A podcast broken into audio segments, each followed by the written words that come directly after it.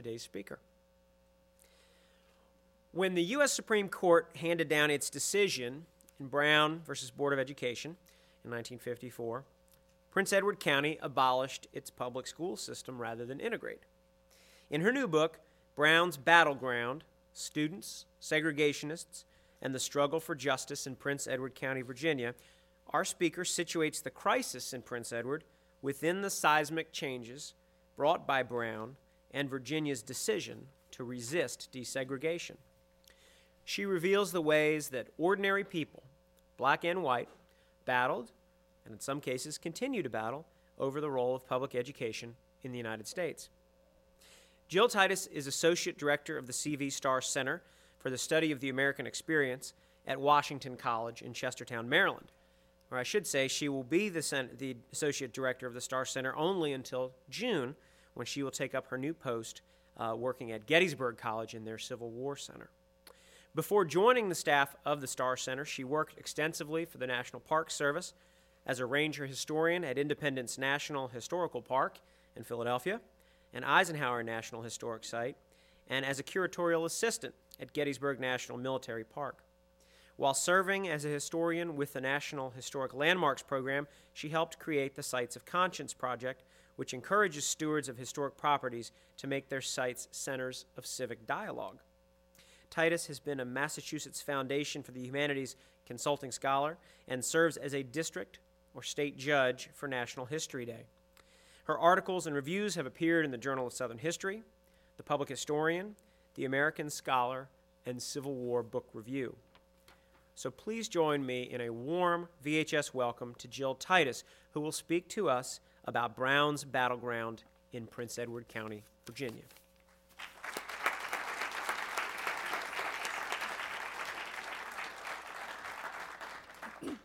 Good morning, or afternoon, I guess it is now.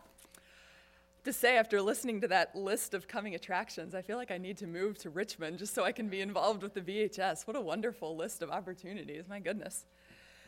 Well, thank you all so much for coming today. I'm delighted to have an opportunity to come back to the Virginia Historical Society. Working in the reading room here was really one of the highlights of doing the research for this book. As some of you may know, the V H S has a wonderful collection of oral history interviews done in the early nineties with veterans of the Prince Edward school closing struggle.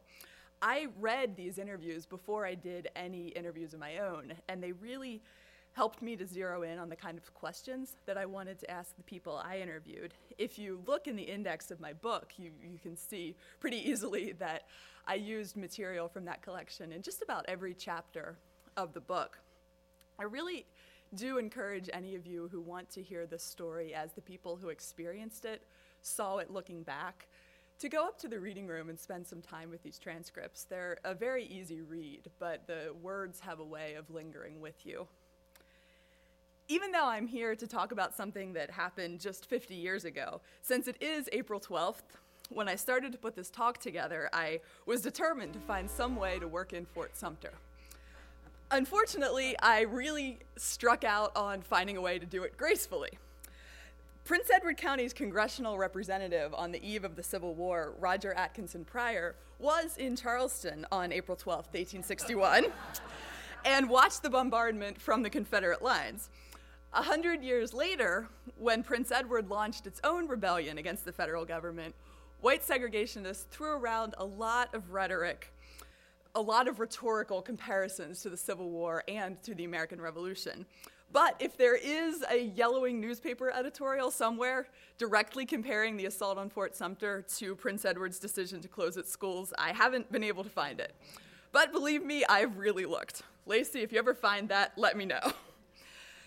Many of us have certain images that we associate with the aftermath of the U S Supreme Court's nineteen fifty-four decision in Brown v. Board of Education. Images like this, the one hundred first Airborne patrolling the halls of Little Rock Central High School while a mob gathers outside, or riots on the Old Miss campus, or George Wallace standing in the schoolhouse door. We think of violence and hostility, followed by an awkward adjustment to token integration, and then finally slow acceptance of more meaningful desegregation. But there's a story that challenges this neat and tidy progression, a story that runs against the grain of what we think we know about school desegregation. For five years, from nineteen fifty-nine to nineteen sixty-four, one American community kept desegregation at bay by simply washing its hands of the responsibility to operate a public school system. Prince Edward County, Virginia, a rural county located about an hour and a half southwest of here, was the only community in the nation to entirely shut down its public schools rather than comply with a court order to desegregate. Though a few other communities temporarily closed a building here or there during the fight against desegregation, no other district made the choice to abandon public ed- the whole idea of public education, supposedly permanently. When the schools finally reopened, under direct order of the Supreme Court, county leaders did everything they could to blunt the impact of the restoration of public education by deliberately keeping the newly reopened buildings poor, segregated, and understaffed. It wasn't just that they made poor decisions or that they didn't have the resources to serve their students.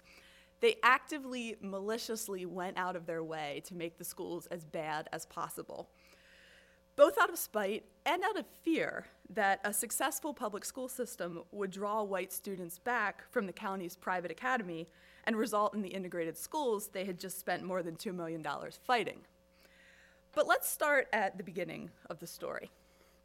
On April twenty-third, nineteen fifty-one, the student body at Robert R. Moton High School, Prince Edward County's only black high school, went on strike. A strike that set in motion a chain of events that thrust little Prince Edward into the national spotlight. At first, the students' demands were relatively simple. They wanted a new school. To understand why, you just have to see what Moton High looked like in nineteen fifty-one. It had been built to accommodate one hundred eighty students. By the time of the strike, it had almost five hundred. The building was so overcrowded that classes met in the auditorium, in a parked school bus, and in temporary buildings that everyone called the tar paper shacks. You can see them here on the right side of the picture. The students thought they looked like overgrown chicken coops. They were hot in the summer and freezing in the winter, and the roofs leaked. The school had no cafeteria, no nurse's office, no locker rooms, and no gym, although the white high school across town had all of these things. So after years of watching their parents push for a new building, receiving only empty promises from the school board in return, the students took matters into their own hands. They walked out of school and called the N double A C P.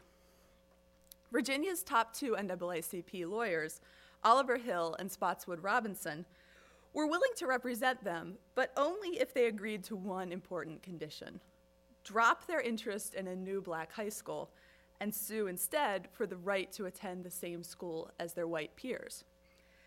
After several very emotional rallies, like this one, and a surprisingly small amount of debate, the students and their parents agreed to the condition, and Hill and Robinson filed Virginia's first suit against segregated education. Three years later, the Moton High case, Davis v. County School Board of Prince Edward County, would become one of the five cases decided together as Brown v. Board of Education. Ironically, in the meantime, the students actually got their new school.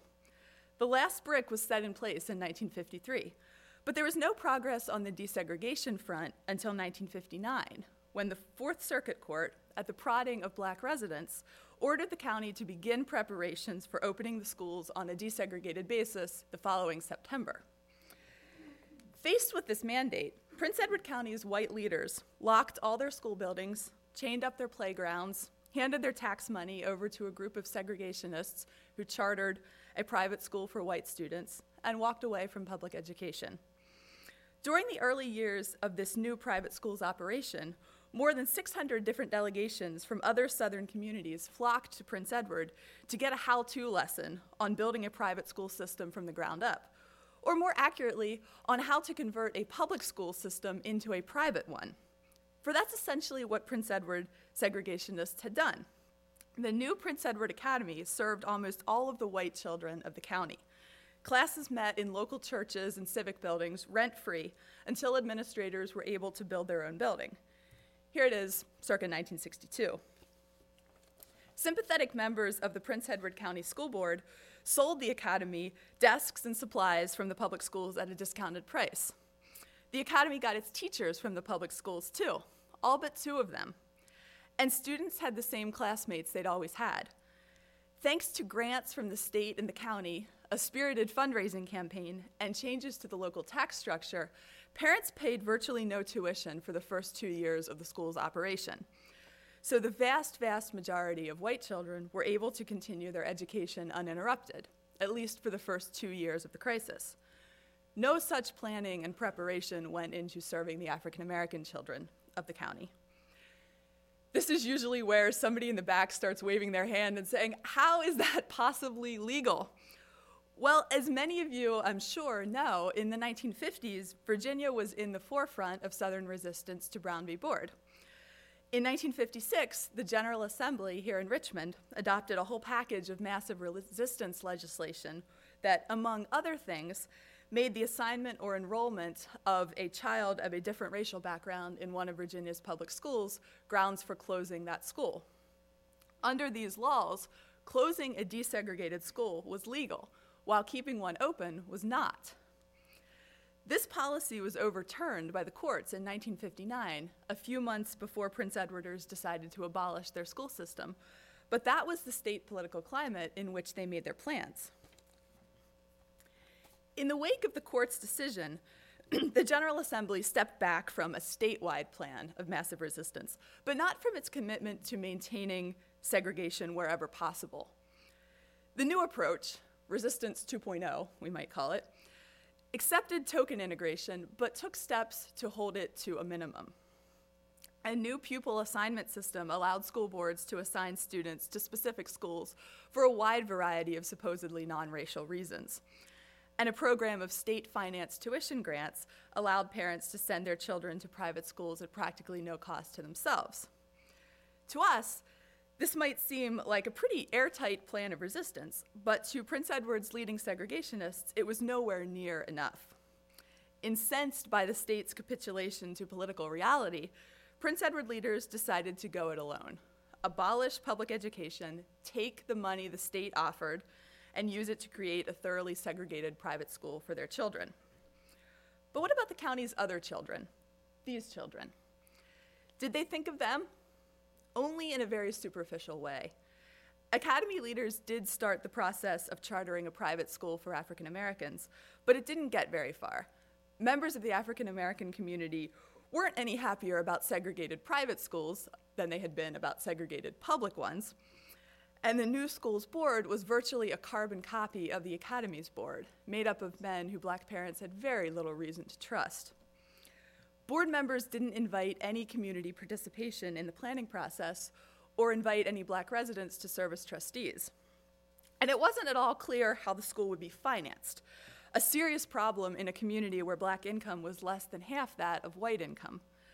Perhaps most importantly, however, black residents had hardly been sitting on their hands since the schools had closed. They had sued immediately, and their lawyers had told them, probably correctly, that putting their children in private schools could jeopardize their chances in court. No one could have imagined at that point that it would take five years for the case to come to a legal resolution. So black parents looked elsewhere for solutions. Several local black women ran schools out of their own homes or church buildings, serving children from the surrounding area. Many of these Many of these women had taught in the public schools until they'd been abolished and ran their classrooms very similarly to the way they had when they were working for the Commonwealth of Virginia. Many parents tried to teach their children at home. And the local civil rights organization, the Prince Edward County Christian Association, partnered with the N double A C P to set up a network of training centers for the younger children. These centers operated on and off for two years, serving about six hundred children. Some of them were very similar to the grassroots schools run by trained teachers. Others were more like rec centers, focused more on bringing children together in a social setting, which was also vitally important in a rural county with no public transportation, than on teaching. As you would imagine, many of the children who had an opportunity to leave Prince Edward did so. I'd like to read to you a little bit about some of the more popular avenues out of the county. An unknown number of families packed their bags and left Prince Edward altogether, resettling in areas with functioning school systems. Others sent their children to live with relatives or friends. While some of the migrant children fought hard, sometimes even against their own families, for the opportunity to continue their education, others found themselves sent away over their own objections. When the schools closed in nineteen fifty-nine, Vanita White Foster's parents sent her and her four siblings to Baltimore for two years. She and one sister stayed with their grandparents, two other sisters with an aunt and uncle, and her brother with another aunt and uncle. The separation was devastating to all of us, she recalled later. Facing the prospect of leaving home and family, even to live with relatives, was a terrifying experience for Foster and her siblings. They spent much of summer nineteen fifty-nine scared and sad, envious of those remaining in Farmville, angry at local officials and white residents, and upset with their own parents for placing education above being together as a family. Foster's parents owned a dry cleaning business, Master Cleaners, which provided a steady, if not lucrative, income that they couldn't afford to abandon. By sacrificing, skimping, and saving, they were able to finance their children's education at Baltimore's Saint Edward's School, but the possibility of accompanying them to the city was out of the question. This living arrangement continued until nineteen sixty-one, when Foster's parents, acknowledging their children's unhappiness, rented a home in neighboring Cumberland County, Virginia. Every morning for two more years, they transported Foster and her siblings to the empty house to wait for the Cumberland County school bus. Foster's father, Reginald White Senior, reflected proudly in nineteen ninety-two, in an interview that's here at the V H S, that his children did not miss a day of school from nineteen fifty-nine to the opening of the free schools in nineteen sixty-three. This remarkable feat of keeping five children in school for four years without any gaps was certainly atypical, but the strategies employed by the Whites were common. After sending their children to the training centers for two years, Everett and Cula Berryman resolved to get them into school in another neighboring county, Appomattox. For a semester, the Berrymans, whose farm was located less than two miles from the Appomattox County line, drove their children across the line to catch the school bus at their aunt and uncle's home. When school authorities caught on to this and demanded that the family relocate into the county, they moved in with friends for the remainder of the school year. After a summer on their Prince Edward farm, they returned to Appomattox County in the fall of nineteen sixty-two, willingly enduring close quarters in order to keep the children in school. When I interviewed their oldest son about this, he told me that essentially they lived in an attic, that they, they put up curtains and tried to partition things, but it was an attic. Like the Berrymans, the Morton family turned inward to find solutions to the crisis. After three years at home, Edward Morton's older sister brought him to live with her. He spent two years in the integrated schools of Chester, Pennsylvania, where he found himself far behind the other students and something of an object of pity due to his reputation as the boy from Prince Edward County. Returning to the county when the public schools reopened, he finally graduated from Moton High at age twenty-two. Still, Morton was more fortunate than his younger siblings, most of who received no schooling at all throughout these years, a pretty bleak illustration of the limits of informal family arrangements. Though many Prince Edward Blacks had close relatives living outside the county, the size and limited financial resources of these families made it impossible to provide for all of the children who needed another place to live. Some children, such as Rita Mosley, whose mother sent her one hundred twenty miles away to Blacksburg, lived with total strangers. At least one experienced the sort of tragedy that many parents undoubtedly feared. In two thousand four, Barbara Hicks Spring told the Philadelphia Inquirer that her host father had regularly molested her. Spring's experience provides, or maybe more accurately, sort of encapsulates the agonizing dilemma that parents faced. Keep their children at home where they were safe, even at the cost of watching their future slowly crumble, or send them away in hopes of providing them a better life, entrusting them to the care of others, and taking the risk that they might be mistreated. Then there were the large-scale boarding programs.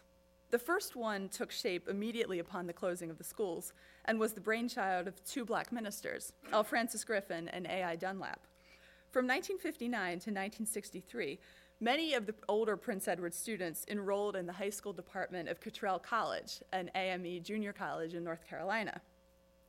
The Cottrell program was a wonderful experience for a lot of the students, but it was a substantial financial challenge for the community, despite the college's generosity in charging only half tuition for the Prince Edward students. In nineteen sixty-two, the Virginia Teachers Association, the V T A, the professional organization for black teachers in Virginia, launched the Prince Edward County Pupil Relocation Project to arrange placements for interested students.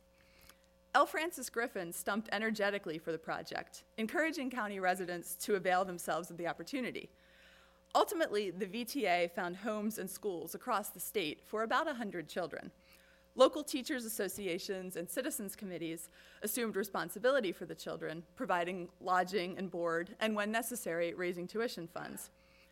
Parents furnished books, clothing, and spending money, and provided transportation to the host community.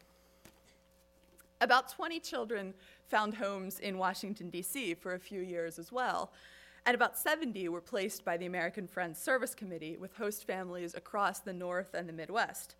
Here are some of those students waiting at the bus station to head north into the unknown.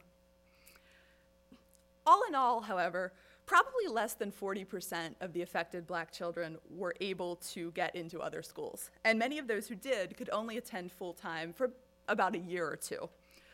When people talk about the number of children affected by the school closings, you often hear the figure of seventeen hundred, but this is actually a pretty conservative estimate. It refers to the number of black children who would have entered the public schools in September nineteen fifty-nine. That number grew significantly each year as more and more children reached school age.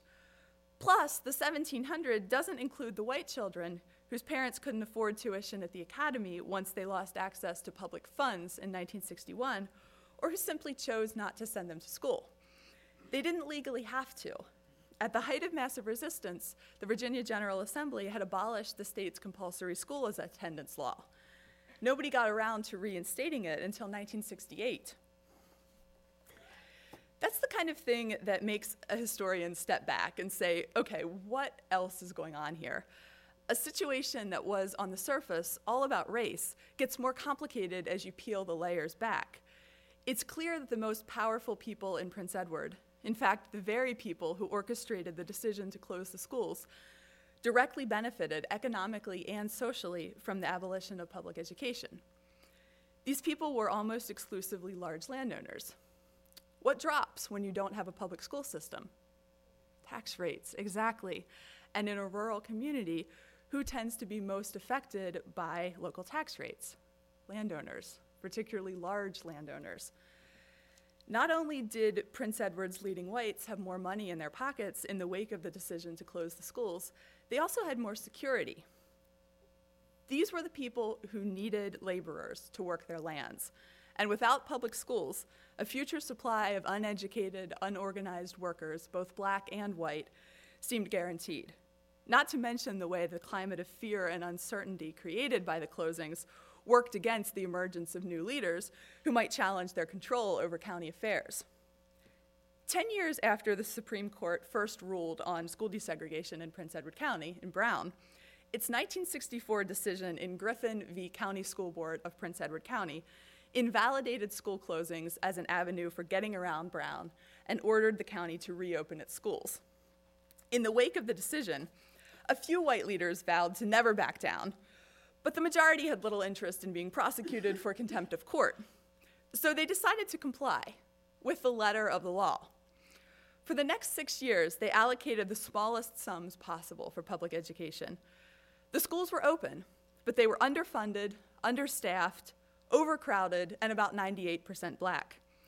Baptist minister L. Francis Griffin, the most high-profile leader in the local black community, summed up the situation best when he told a federal official that, "For years, we have suffered the ways of peace and sought from the law the justice we have been denied for so long. We suffered our children to be destroyed so that the law might speak. The law has spoken. We have yet to see it obeyed." Through the tuition grant program, white leaders shunted the money they weren't spending on the public schools to parents of academy students. In the summer of nineteen sixty-four, the local board of supervisors, which held the county purse strings, allocated only one hundred eighteen dollars in county funds for each public school student, but set aside two hundred thirty-nine dollars for each student at the academy. They had pretty specific reasons for doing so. The past two years had been hard for a lot of Academy parents. The tuition grants that many of them had relied on to make private education affordable hadn't been available since nineteen sixty-one. These grants from the state were still legal in the rest of Virginia, but a district court judge, at the request of the N double A C P, had ruled that public funds couldn't be used to support private education in Prince Edward County as long as the public schools were closed. Academy officials during this time did try to raise funds to lighten the load on parents. Some people actually thought that they were so heavy-handed in their fundraising drives that potential donors were refusing to give out of sheer annoyance. More than half of the student body received some sort of scholarship from the school, but for many, it wasn't enough. By the end of the nineteen sixty-two sixty-three school year, so many parents had fallen behind on their payments that the school withheld grades from children until families paid off their debts. In what I find to be an incredibly ironic twist, at least one family borrowed the money they needed to pay the academy from a black neighbor. All of the scrimping and sacrificing was beginning to weigh heavily on a lot of parents who doubted that they could keep this up until their children were ready to graduate from high school. Large numbers of poor and working class children were falling through the cracks, simply disappearing from the academy. So it makes sense that the minute public schools were open, the supervisors leapt to resume the tuition grant program in hopes of keeping white families from using the reopened system. Lawyers for the black community appealed to the circuit court, arguing that county officials were essentially using these grants to offer an entire community of white children a segregated private education at public expense. The court requested that no money be paid out until it could settle the question, and lawyers for both sides agreed. But then the money disappeared in the middle of the night. Let me read you a little bit. Several hours after their regular August session, the supervisors regrouped under the cover of darkness for an unannounced meeting. Determined to ensure that no last-minute injunction would block the distribution of the money allocated for tuition grants, and that no blacks would apply for money to use at out-of-county schools, they embarked upon a secret dispersal of funds, sending one hundred eighty thousand dollars in checks to the town armory. The supervisors alerted a vigilance committee of academy personnel and county officials to begin spreading the news to white residents. While some members worked their way down pre-prepared phone lists, others fanned out door to door through rural areas where residents didn't have telephones or shared party lines with blacks. From eleven p.m. to seven a.m., vigilantes rousted citizens out of bed, encouraging them to go to the armory, pick up their checks, and then go directly to the bank. Fearful that the black community would seek an injunction in the morning, organizers stressed the need for speed and secrecy. By three a.m., five hundred people were roaming the usually quiet streets of Farmville. Six hours later, the lines at the bank spilled down the block and around the corner. Police directed traffic around the pedestrians, and a spirit of jubilation filled the air. Residents clapped each other on the back and compared their "How did they wake you up?" stories. Some sang Dixie and cheered the returning vigilantes, while others congratulated each other on striking a blow for Southern resistance. Several white parents whom local civil rights workers had believed to be on the verge of enrolling their children in the public schools, including some members of an interracial pro-public schools coalition, Citizens for Public Education, accepted the money. Many of these men and women were later ashamed of their decision, admitting that they should have contacted black C P E members upon learning of the plot. Why didn't they? Well, Ruth Field, the wife of a Hampton-Sydney minister, explained it this way: "The number of people on the streets and the tone of the activity just terrified me. I'm sure my neighbors would have killed me if they had learned I had informed on them." Many attempted to justify their decision to accept the grants, insisting that it was an awful thing to have to do or a terrible moral struggle. The maneuver outraged black residents. Their lawyers immediately filed a contempt suit, terming the action an, eff- an effort to frustrate the exercise of the jurisdiction of this court by placing the subject matter of litigation beyond the reach of the court before the Negro's appeal could be heard and determined. In June nineteen sixty-six, the Fourth Circuit Court concurred. Citing the supervisors for civil contempt, the court ordered them to restore every penny of the one hundred eighty thousand dollars they had distributed to the county treasury. The supervisors appealed to the Supreme Court, there's some irony in that, I think, which declined to review the case, ultimately forcing them to ask parents to return the money paid out two years earlier.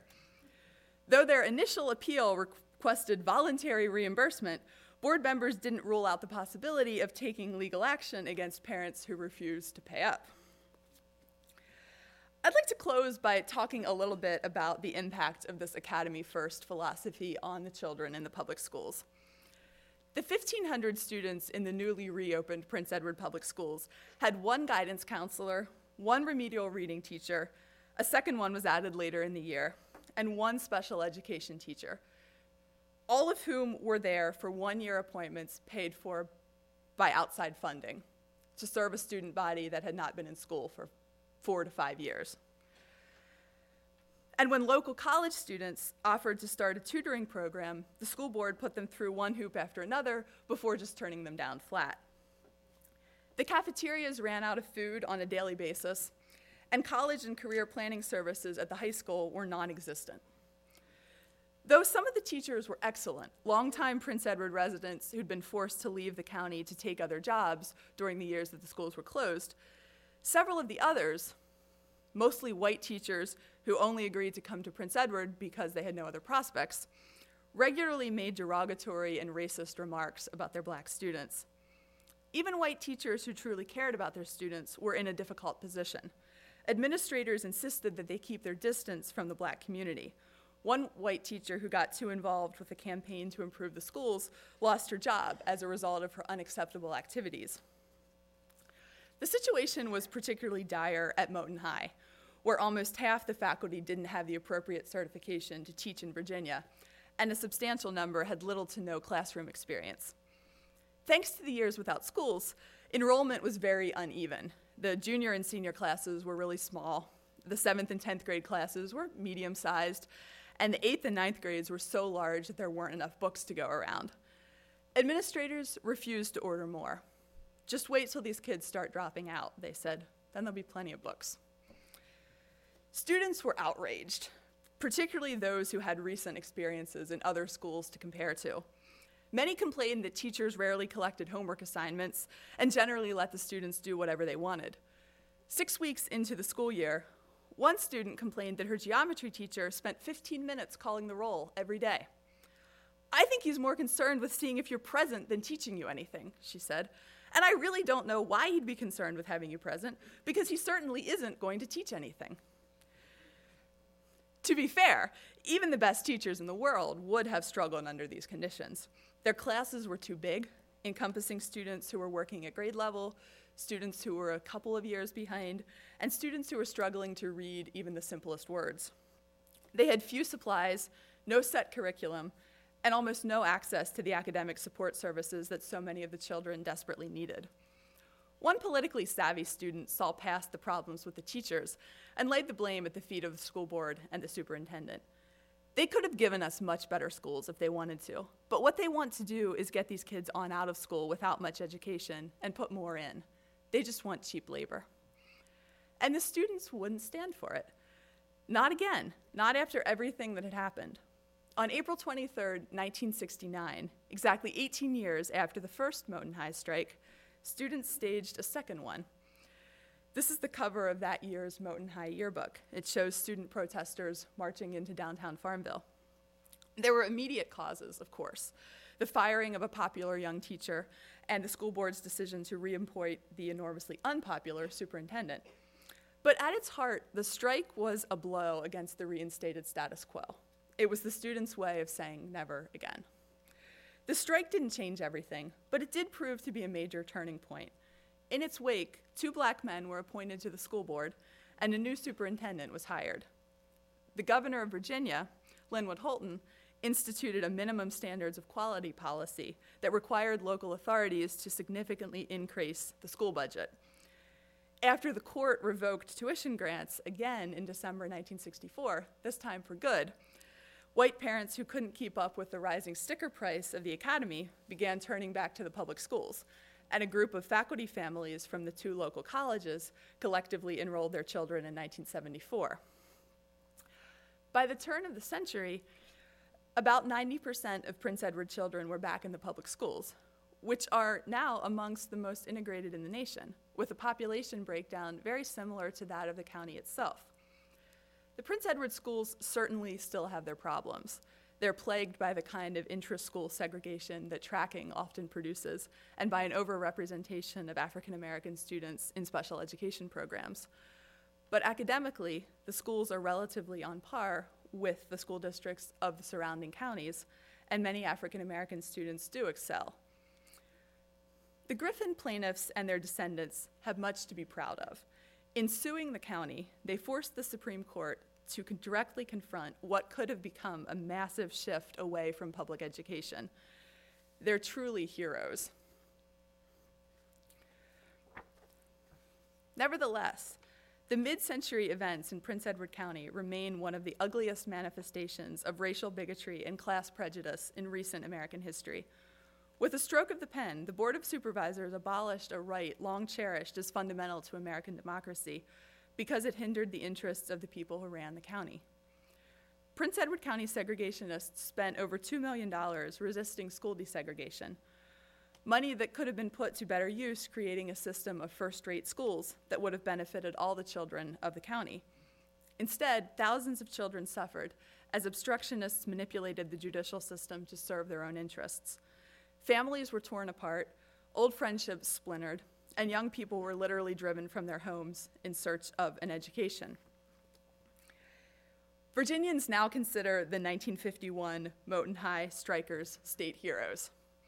There's a memorial to them on the lawn of the Virginia State Capitol, a memorial designed to inspire other generations of students to take action to change the world around them. Their story is a stirring reminder of the profound impact that a small group of ordinary people can have on the world.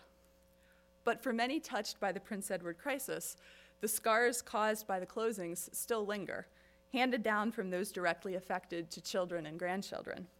Throughout the project, I was haunted by a comment one Prince Edward resident made to a reporter in two thousand four.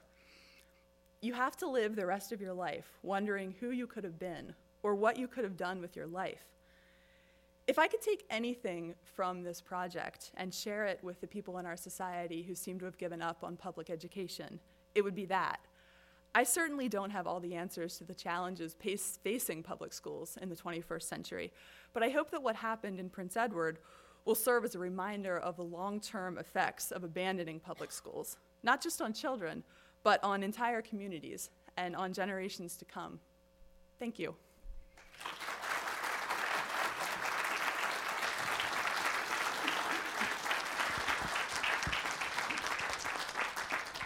Ah, you're all still there. Good.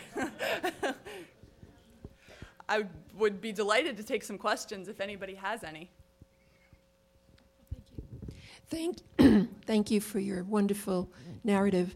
Um, could you talk about reparations of any kind and the costs of legal action by the protesters?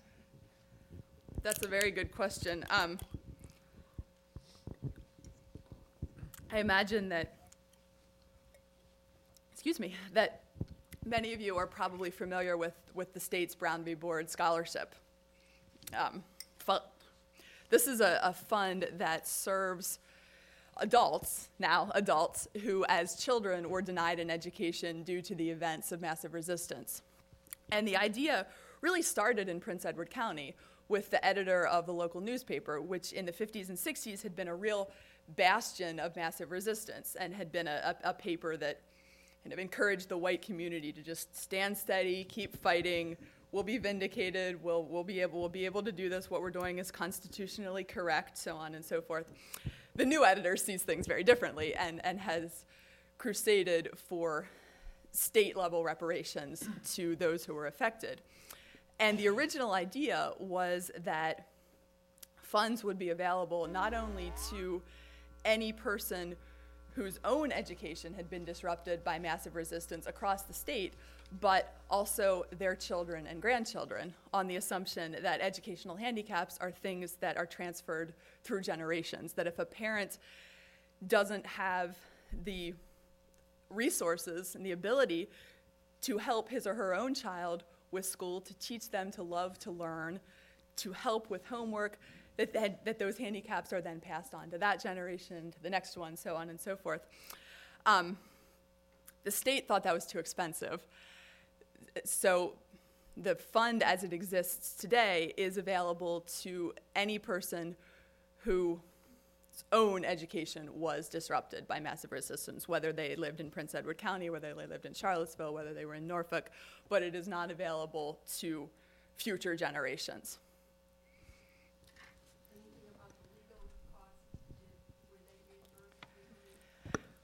My understanding is no, that that the, the, that there was, has never been any sort of reimbursement for for legal the costs of legal action. Um, Longwood College uh, was, at that period of time, produced many many school teachers yes. across the state of Virginia. Yes. Did uh, did they Longwood College play a role in any way in? Uh, In, in their practice teaching uh, in, in the community? uh, I think in many cases at Longwood, they uh, back then they may have had classes on campus.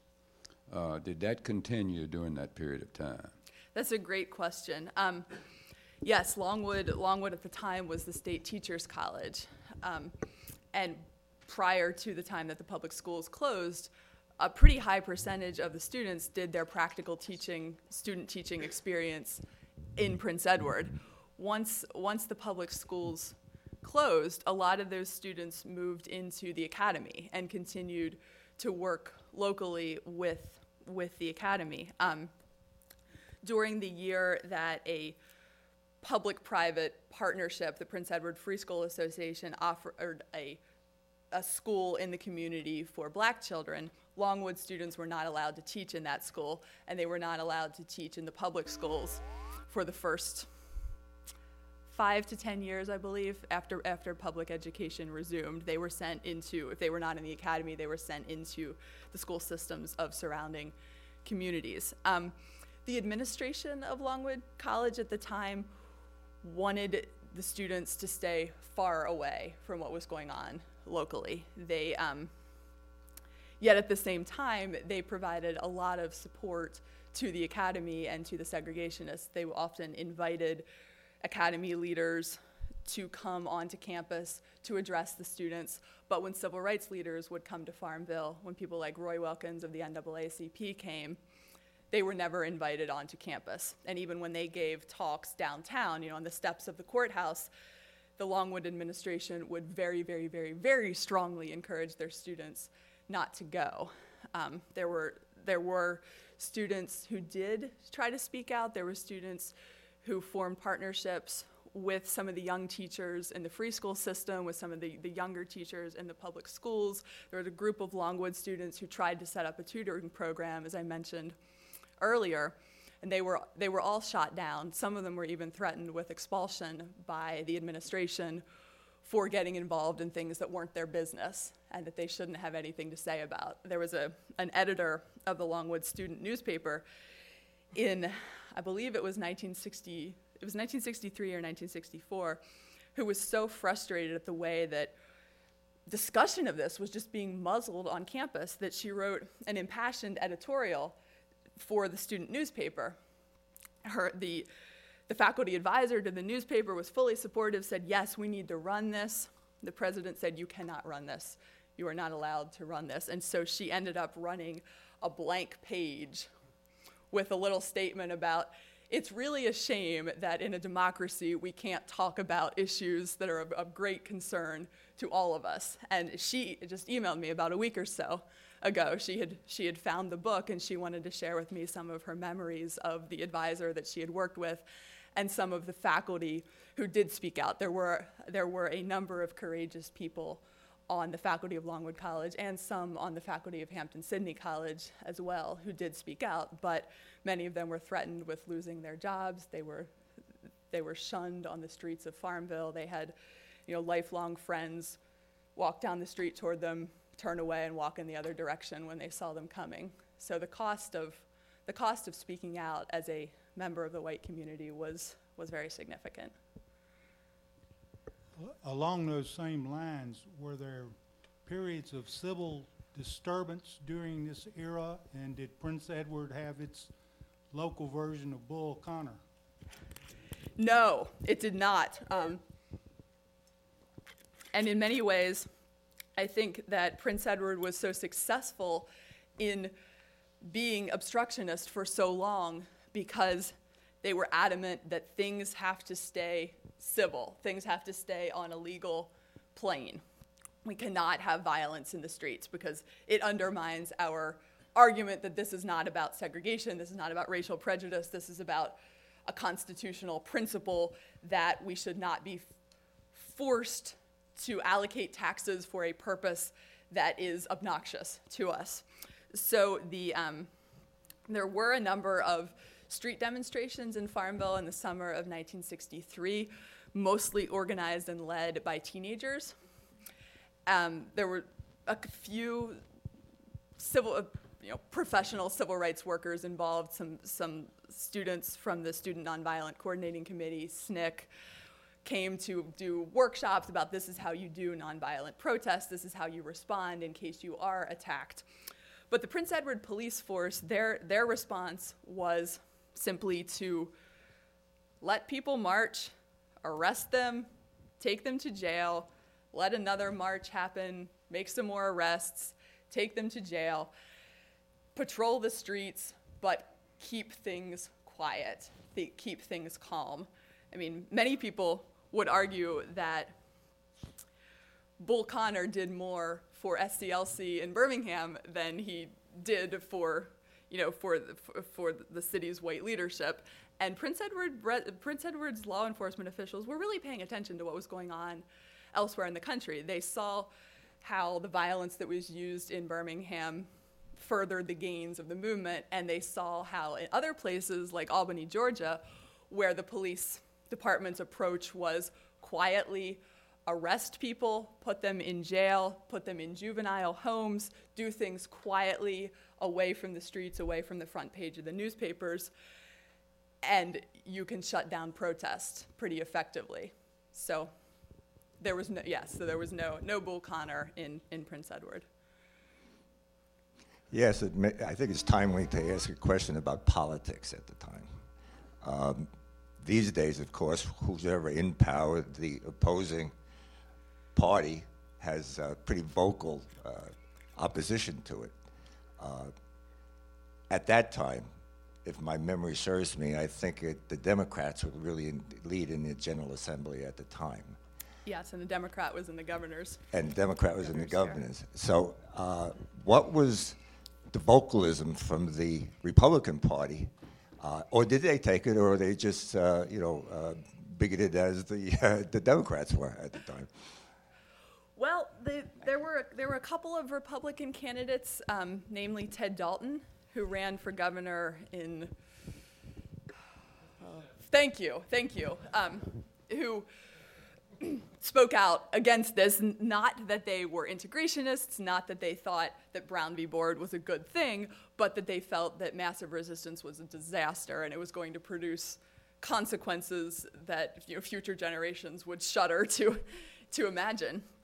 And it did very little for them. They they were they were sort of successfully lumped in in the public mind with extreme integrationists. They lost, and it ceased to really become a rallying cry for. for the Virginia Republican Party. There were certainly individuals, both Republican and Democrat, who, you know, who, dis- who dissented from the party line on this, but by and large, they tended to be people whose role in state politics was was more marginal. I mean, even the the, Virgi- the, the chairman of the Virginia State Board of Education was the the commencement speaker at Prince Edward Academy's first commencement in in spring of of nineteen sixty, and he basically compared what Prince Edward had done to the, the Spartan stand at Thermopylae. They said, this is one of the great epic stands of history. You are standing against tyranny, and you will go down in history for fighting for your principles. well, they've gone down in history, but that hasn't really been the way that history has recorded their stand. Here's how another city handled this kind of situation. In nineteen sixty-two, I found myself in Lexington, Kentucky, mm. because my husband was uh, getting his master's degree at the university there. I got a job at the Lexington Herald, the newspaper, the city newspaper, and heard nothing about any problem at all. I wasn't looking for it because I wasn't hearing anything. Mm-hmm. And I didn't realize that anything was happening, and I'm sure the whole city didn't, or most of the city, because a few years ago, quite recently, the owners of the paper or their descendants, I don't know who, apologized publicly for not covering the problems that were going on in the city about race. And I have no idea how high up this went, whether it went into the city government or the extent to which all of this was suppressed. Mm-hmm. And I worked at the newspaper. I feel a little guilty for not having known anything.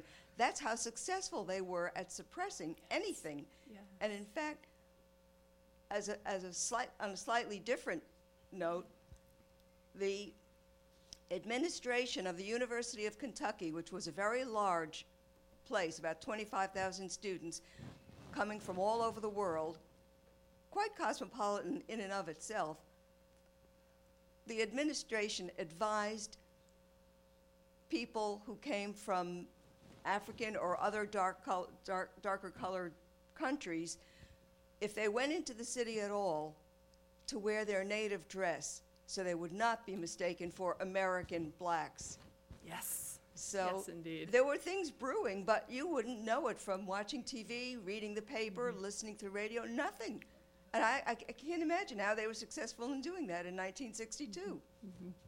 In Prince Edward, the the, the Farmville Herald, the, the, the, the local newspaper, was so one-sided in its its coverage of everything that was happening in the community that the, the young people got together and started a grassroots newspaper that they called The Voice of Prince Edward County, that was circulated mostly to within the black community and amongst the more liberal, you know, liberal white circles, that provided a very different perspective on what was actually happening. It was a really important information source for a lot of people. Were any of the white elite who who did all of this chicanery and uh, stamping down of the ability of, for children of both colors to get an education, were any of them ever held personally responsible? Were any civil charges ever filed against them for damages? No, they no. got away scot-free. No, no. I mean, they had to They had to face the people that they had co- they had forced all of this suffering upon on a daily basis, living in a small community. But they still remained among the, yes, among the elite. They were still, they were they were you know they they were still on top, yeah. well well into the nineteen seventies. Things are different now, but and many of the you many of the children and the grandchildren of these people see things very, very differently, and and and, uh, and in recent years at least have been willing to say, My, you know, my father, my grandfather, they were wrong, and I'm sorry, but no, there were, there were never, no one was ever held accountable okay. in a civil or criminal way. Well, thank you.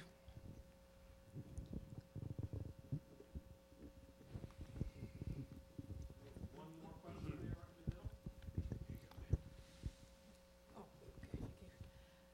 I wonder if you have run across or interviewed any of the young people who are pictured there in the memorial uh, about this, because John Stokes, who's one of the uh, individuals, one of the students mm-hmm. here, will be in Williamsburg at one of our high schools speaking on June the sixth. Oh, really? He's written a book called Students on Strike, yes. which was about the story of this.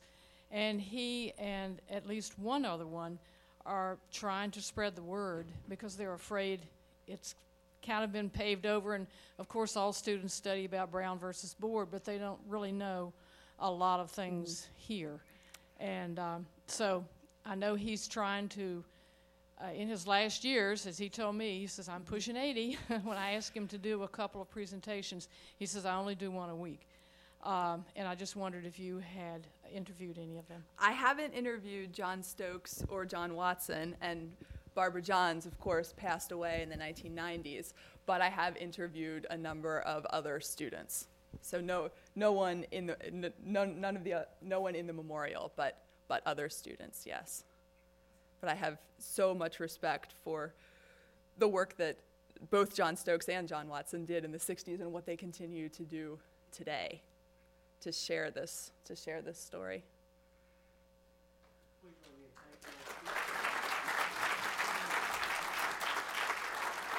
Thank you.